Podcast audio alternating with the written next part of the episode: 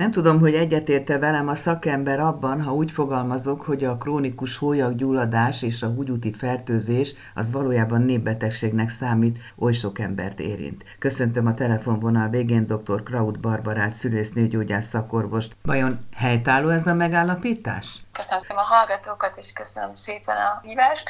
Igen, ezt jól látja, alapvetően annyira népbetegség, annyira gyakorlatilag mindenkit érint, hogy ezért van ennyire sok elnevezése egyébként. Tehát ugye általában azokat a betegségeket illetik ilyen széles néven gyakorlatilag, tehát hogy cisztitis, hólyaggyulladás, felfázás, húgyúti fertőzés, úgy hólyaggyulladás, ezek mind-mind szinonimái a felfázásnak, vagy húgyúti fertőzésnek. Ezek annyira gyakoriak egyébként, hogy a nők 50%-ának életében legalább egyszer ez a fertőzés ez lezajlik.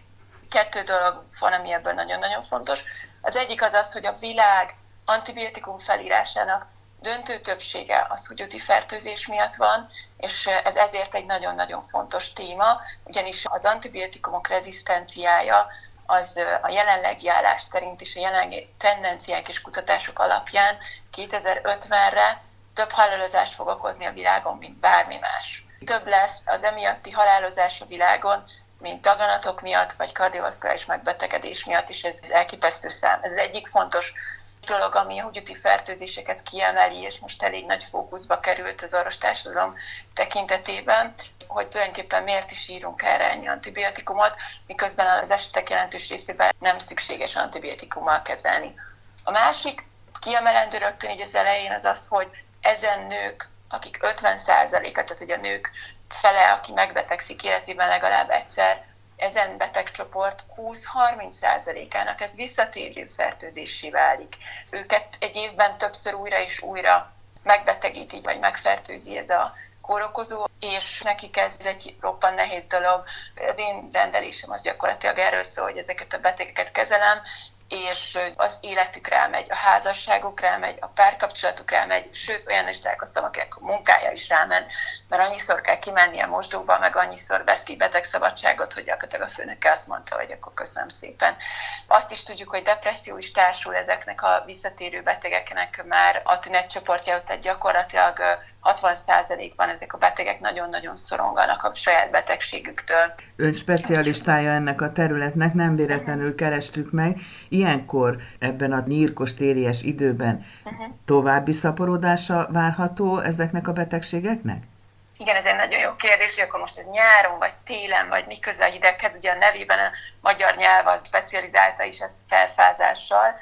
Valójában nem, tehát a hideghez annyi köze van egyébként, ez ugyanígy igaz a megfázásra is, hogy ez a népi megfigyelés, hogy, hogy hidegebb időben könnyebben fázik meg valaki. Annyi köze van hozzá, hogyha az ember leül mondjuk egy hideg vagy hideg területre, és mondjuk ott ül egy órácskát, akkor az erek összehúzódnak a kis medencében, és kevésbé fognak oda keveredni az érpályán azok a fehérvérsejtek, azok az immunsejtek, amik harcolnak egyébként egy adott fertőzéssel. Tehát nem arról van szó, hogy a hidegtől történik valami misztérium, és akkor ott majd valami lesz és hirtelen. Tehát ezeket baktériumok okozzák, ezeket a fertőzéseket, baktériumok letolják, hogy hideg van vagy meleg van, hogy így fogalmazzak. Milyen tünetei vannak a fertőzésnek, és mikor tudjuk eldönteni mi magunk, hogy ez nem egyszerűen csak egy laza kis megfázás, ami uh-huh. helyre jön pár nap alatt? Igen, ez is egyébként jelenleg most pont ajánlásokat is írnak, és rengeteget foglalkoznak ezzel az orvostudományban, hogy hogy tudnánk a hólyaggyulladást egy öndiagnózissá alakítani a páciensek esetében, sőt önterápiát is szorgalmaz az ajánlás jelenleg a legfrissebb.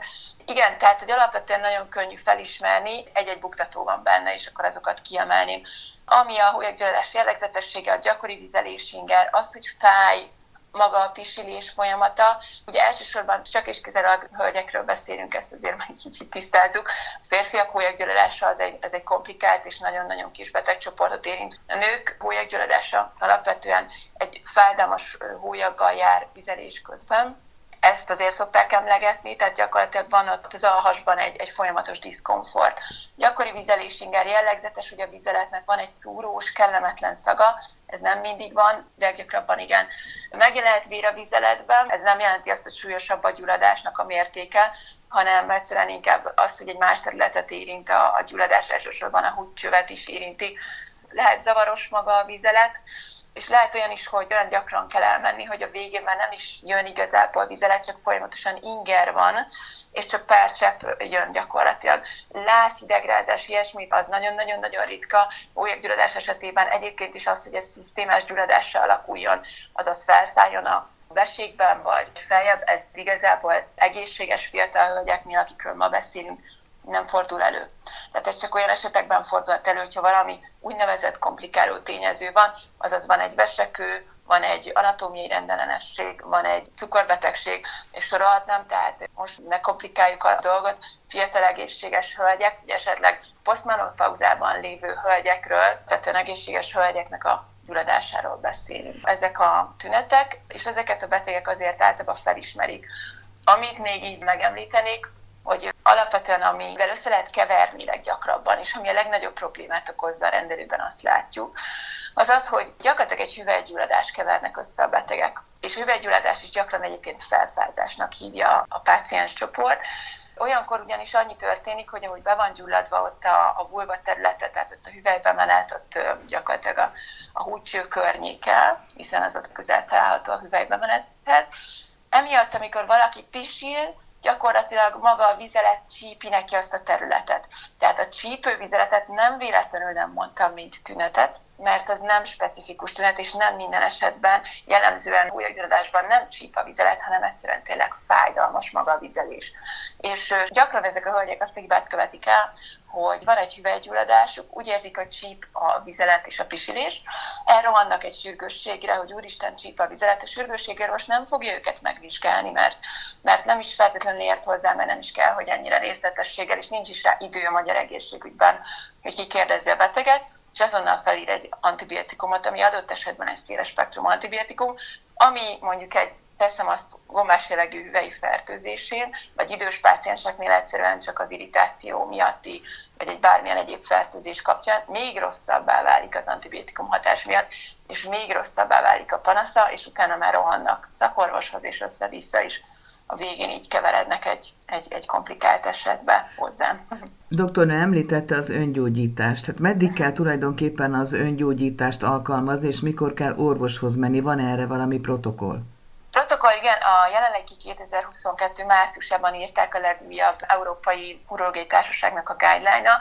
Az úgy néz ki, hogy 48 órát tudunk várakozni, illetve 48 órát javasolnak várakozásként. A hólyag azért egy öngyógyító szerv. Én azt szoktam mondani a pácienseknek, hogy gondolják bele, ez az egyetlen egy szervünk, amit gyakorlatilag át lehet mosni.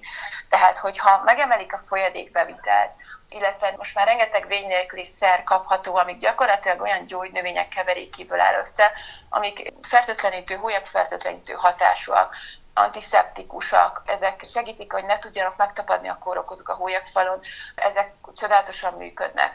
Úgyhogy az ilyeneket érdemes, ezeket a patikába fogják tudni a kollégák, hogy mik ezek, illetve ami még nagyon-nagyon régóta ajánlásban van, hogy ilyenkor érdemes bevenni, és nem szoktak rá gondolni a betegek, non-steroid gyulladáscsökkentőt, azaz egy fájdalomcsillapítót gondolom, amit nevén nem nevezhetek, bármilyen vény nélkül kapható, legismertebb fájdalomcsillapítót bevesz a páciens, vagy amit otthon talál, megemeli a folyadék bevitelét, ezzel csökkenni fognak a tünetei, a hólyagnak lesz ideje hogy a nyálkahártya elkezdjen gyógyulni, annak általában kell egy pár nap.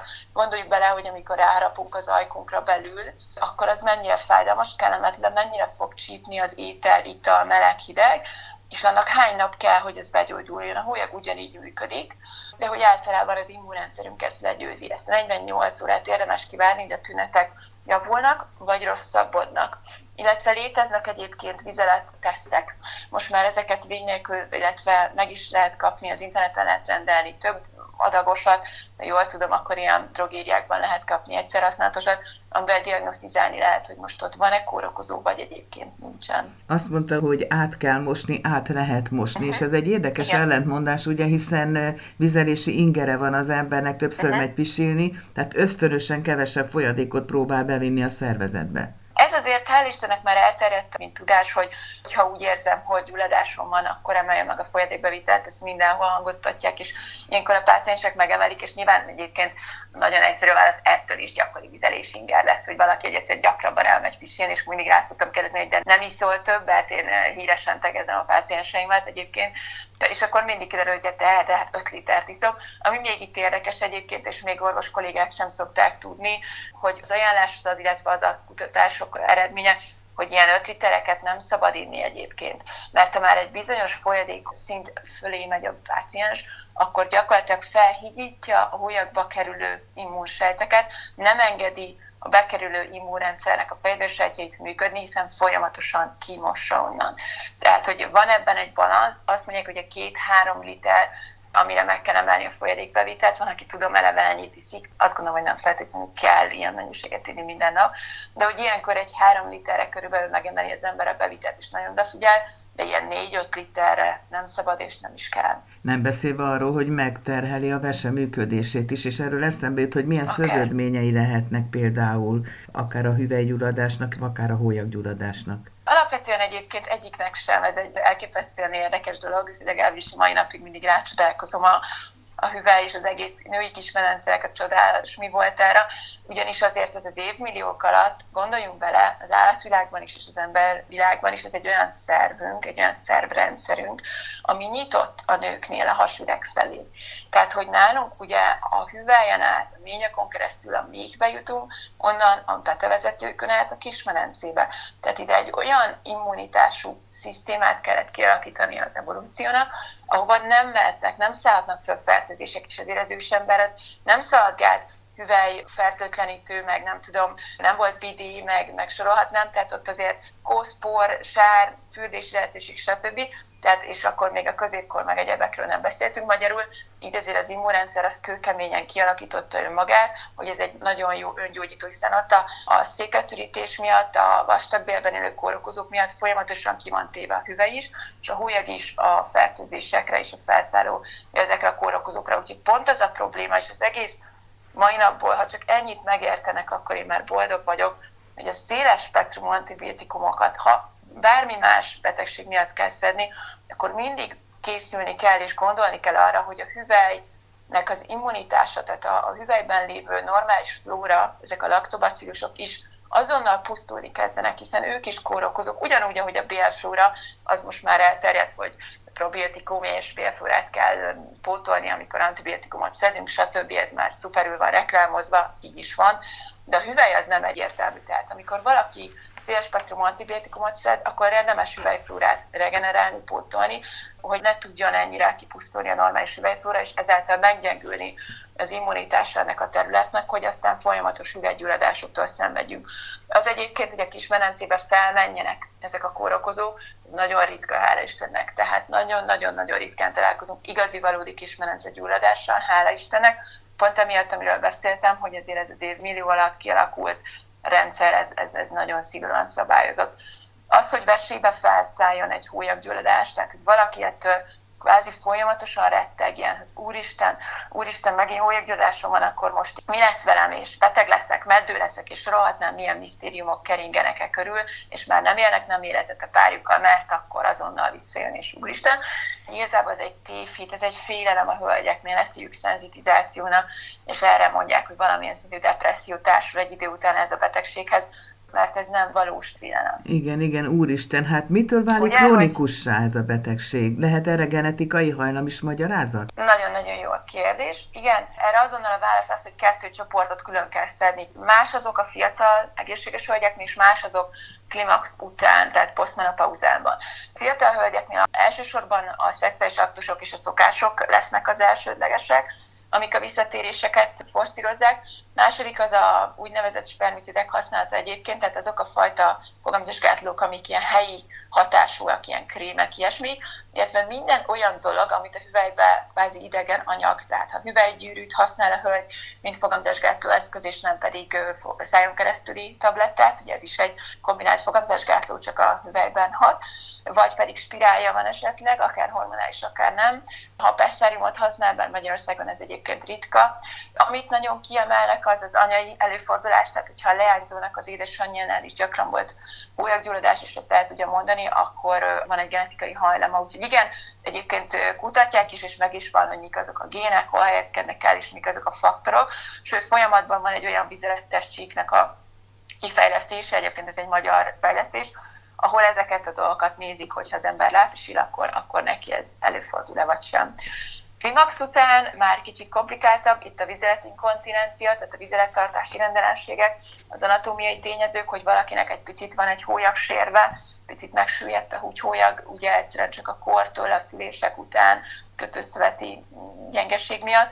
Maga egyébként a klimax utáni állapot, az, hogy nekik is, hogy genetikai hajlam, és az, hogy egyébként klimax előtt gyakran fordult elő hólyaggyulladás, akkor sajnos a klimaxnál ez újra ott lesz, ugyanis náluk ugye a laktobacillusok már nem fognak ott védeni minket, sajnos. Ugye ők ösztrogén érzékenyek, tehát ösztrogén hatására vannak bent a hüvelyben, tehát klimax után onnan sajnos el fognak menni és, és kipusztulnak, úgyhogy már nincs ez a védőflórája a hölgyeknek.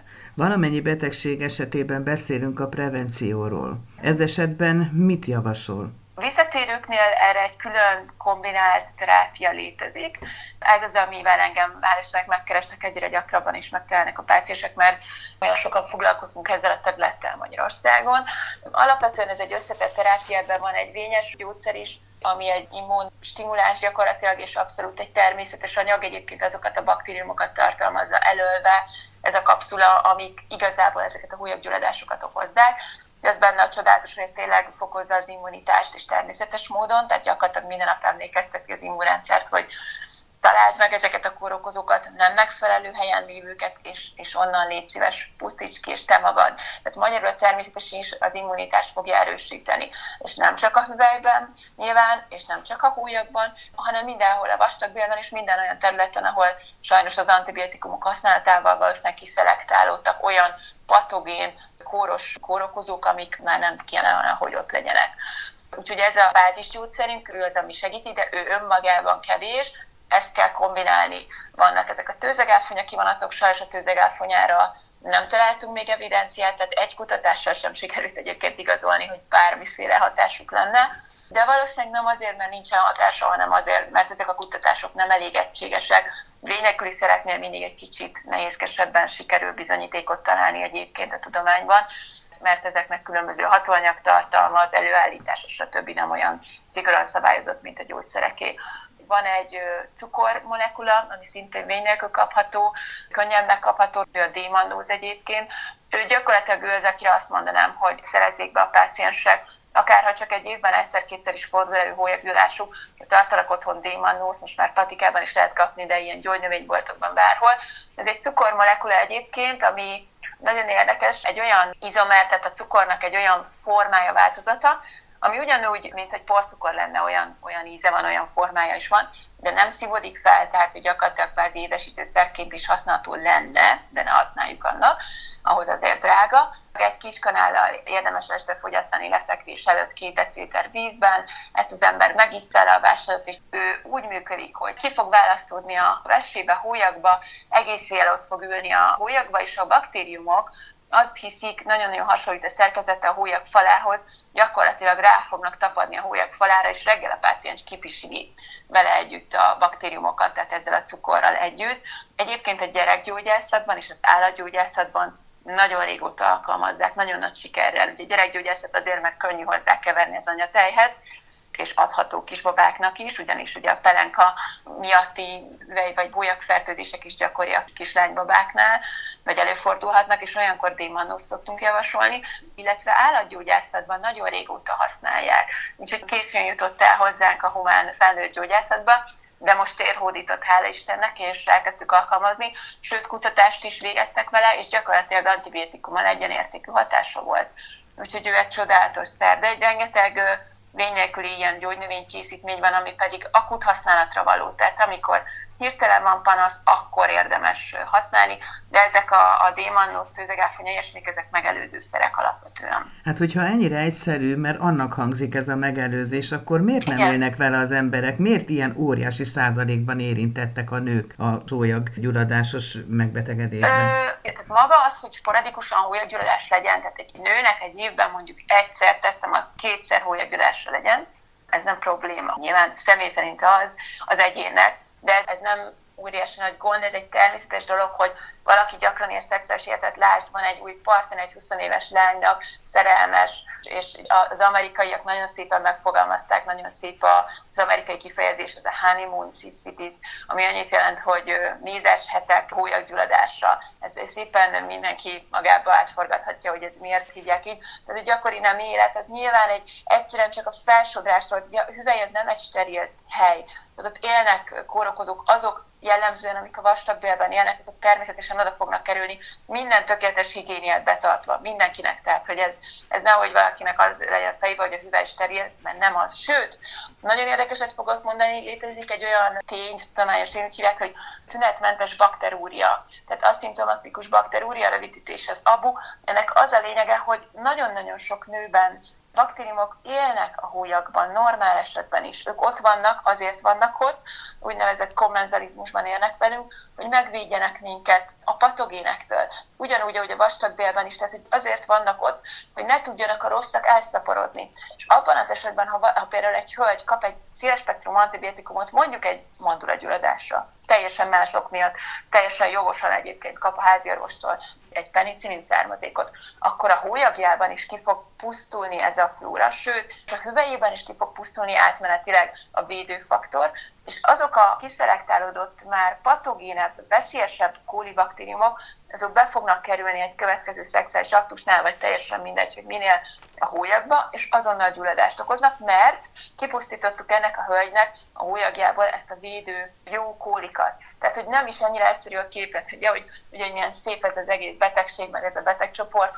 bonyolult, és ráadásul a terhesekben például, hogyha valamiért végeznek egy, hál' nem kell végezni rutinszerűen, de végeznek egy hólyagból egy vizelettenyésztést, és ott találnak egy kólibaktériumot, akkor azonnal ki fogják pusztítani antibiotikummal, mert terheseknél az egy nagyon sajnos régi, egyébként 60-as évekből származó kutatások eredménye, hogy koraszülést okozhatnak a hólyagban lévő kórokozók, egy-egy hólyaggyulladás. Úgy tűnik, hogy ez egyébként nem teljesen igaz, és valószínűleg ez meg fog dőlni, ez is egy olyan, amihez nem mer nyúlni a tudomány, mert hát kismamákon azért nehéz kísérletezni, nehéz kutatni, mert nem merünk kockáztatni. Gyakran kiírtjuk onnan ezeket a védőkólikat, ezeket a védő baktériumokat. Tehát ez egy elég bonyolult betegcsoport, meg betegség, de pont ettől gyönyörű szerintem, és én ezért szeretek ezzel foglalkozni, mert tényleg nagyon összetett, és sokakat érint. Én azt javaslom, hogy mindenki szerezzen be démanóz, mindig van mindenkinek otthon fájdalomcsöpítója, talán az, azzal nincs probléma, ha valakinek újragyulladása van, ami lesz, sajnos azt kell mondjam, hogy, hogy a nők 50%-ának, tehát az azt jelenti, hogy aki most hallgat, valószínűleg előbb vagy utóbb találkozni fog ezzel a betegséggel, akkor ne rohanjon el egyből orvoshoz, hanem várjon 48 órát, vegyen be fájdalomcsöpítőt, emeljen meg a folyadékbevitelt, szedjen akár egy kis démanózt, vagy valamilyen mély nélkül kapható gyógynövényes készítményt, és várjon. Természetesen, hogyha pár, kettő napon belül meg fog jelenni vér a vizeletben, a fájdalma egyre rosszabb, egyre rosszabbul érzi magát, akkor nyilvánvalóan szóljon a házi orvosának, vagy egy urológusnak, vagy ilyesmit, de nem szükséges egyből elrohanni orvoshoz, mert általában azzal van a nagyobb baj, hogy egyből rohannak ezek a hölgyek, és sajnos a kollégák pedig nem megfelelő antibiotikumot választanak. Most ezen dolgozunk egyébként új ajánlásokon és mindenféle javaslatokon, hogy kidolgozzuk, hogy a házi orvosok sem megfelelő antibiotikumokat adnak. Sajnos, hogy ne széles spektrumot adjanak, hanem célzottan a húlyakban ható antibiotikumot. Kedves doktornő, igen figyelemre méltó és gondolatébresztő tapasztalatokat osztott meg velünk, hogyha valakinek még szüksége van tanácsra, akkor hol találhatja meg Önt? A rendelésemen várok mindenkit szeretettel. Engem a drkraut.hu-n fognak megtalálni, vagy ha csak a nevemet beírják egyébként a keresőbe, akkor viszonylag könnyű, azonnal a foglalási rendszerre fognak érkezni, de drkraut.hu-t emelném illetve Facebookon és Instagramon is megtalálható vagyok. Meg is szoktam osztani egyébként időnként mindenféle betegedukációs anyagokat az idő véges, úgyhogy ennek a beszélgetésnek is végére értünk, de nagyon szeretném, hogyha folytatnánk, hiszen ez sokakat érintő téma, és még azt hiszem, hogy sok-sok mondani valója van. Végtelenség tudnék beszélni erről, de köszönöm szépen bármilyen témában. Megkeresnek, akkor nagyon szívesen. Köszönöm szépen dr. Klaus Barbarának, szülésznőgyógyász szakorvosnak, a téma specialistájának a tájékoztató interjút. Én is köszönöm.